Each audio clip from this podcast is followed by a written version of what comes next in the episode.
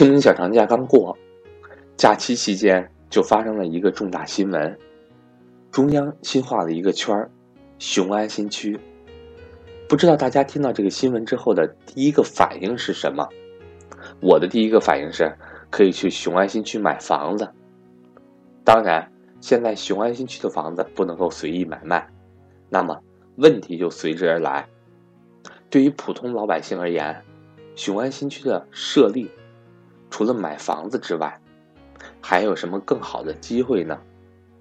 雄安新区的设立，到底对于普通人而言意味着什么？接下来，让我们来听听格局赵正宝老师的讲解。我是格局商学院班主任韩登海。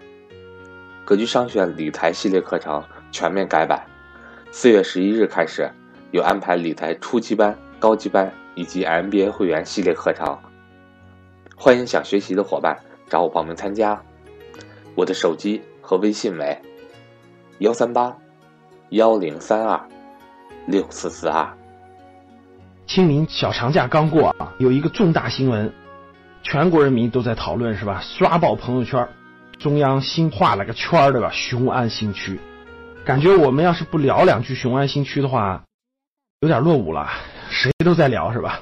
那我们就聊聊雄安新区，别人聊过的话题我们就不聊了哈，属于是地位已经拔高到了跟深圳特区、浦东新区是一个层面的国家级战略新区啊，所谓的千年大计、国家大事。那我想问大家几个问题啊。第一个问题，大家想一想，雄安新区有可能像深圳一样让它自己发展吗？就咱画了这个区了，给点政策你们自己发展吧，有可能吗？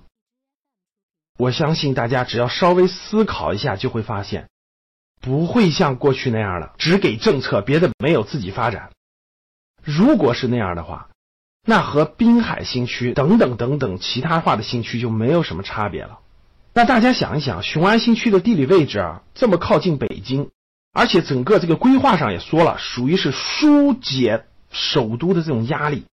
北京的资源真是太多太多了，无论是钱，无论是人，无论是财，无论是力，各个方面基本上都集中在北京，确实应该分散了。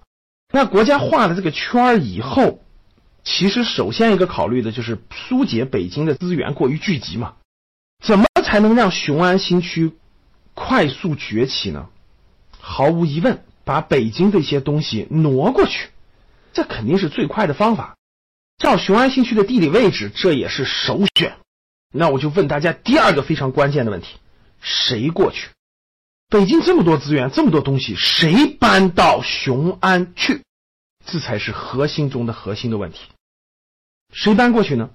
我认为可以划分成三个方面供大家参考。第一个，首都最核心的是什么？党政军的中央部门对吧？核心部门、办公部门、机关部门全在这儿啊。第一大可能，党政军核心机关全部搬到雄安去啊。如果是党政军的全搬过去，这个模式叫什么模式？叫华盛顿模式。大家稍看看美国的地图就知道了，华盛顿离纽约并不远，最开始美国最大的城市嘛，纽约也一直是在纽约的，后来是从纽约搬到了华盛顿，华盛顿离纽约并不远，然后建了一个特区叫华盛顿特区，其实就是首都，经济都在纽约。如果说第一个模式，咱们的党政军的指挥机关全部搬过去，那这就是华盛顿模式。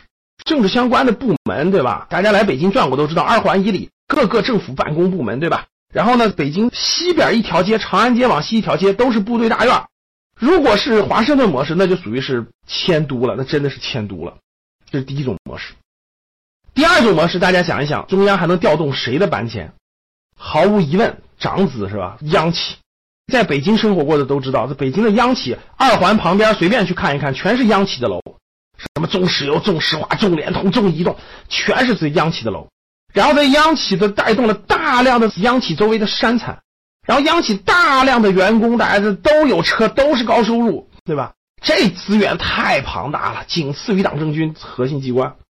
第二个就是党政军不动，央企过去，把央企的总部都搬过去，人员搬过去，不愿搬，那未来不能分享更好的利益了吗？对吧？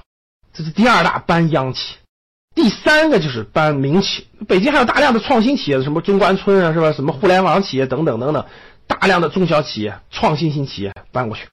哎，我问大家，你觉得我说的这三种模式啊，党政军、央企、民企，你觉得谁搬过去的可能性大？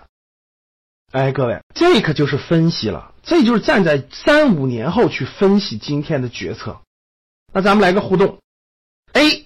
老师，我认为党政军会搬过去，这叫迁都。B， 共和国长子上100家央企把总部、员工等等等等全搬过去，疏解了北京的大量的压力，这是 B， 央企搬过去。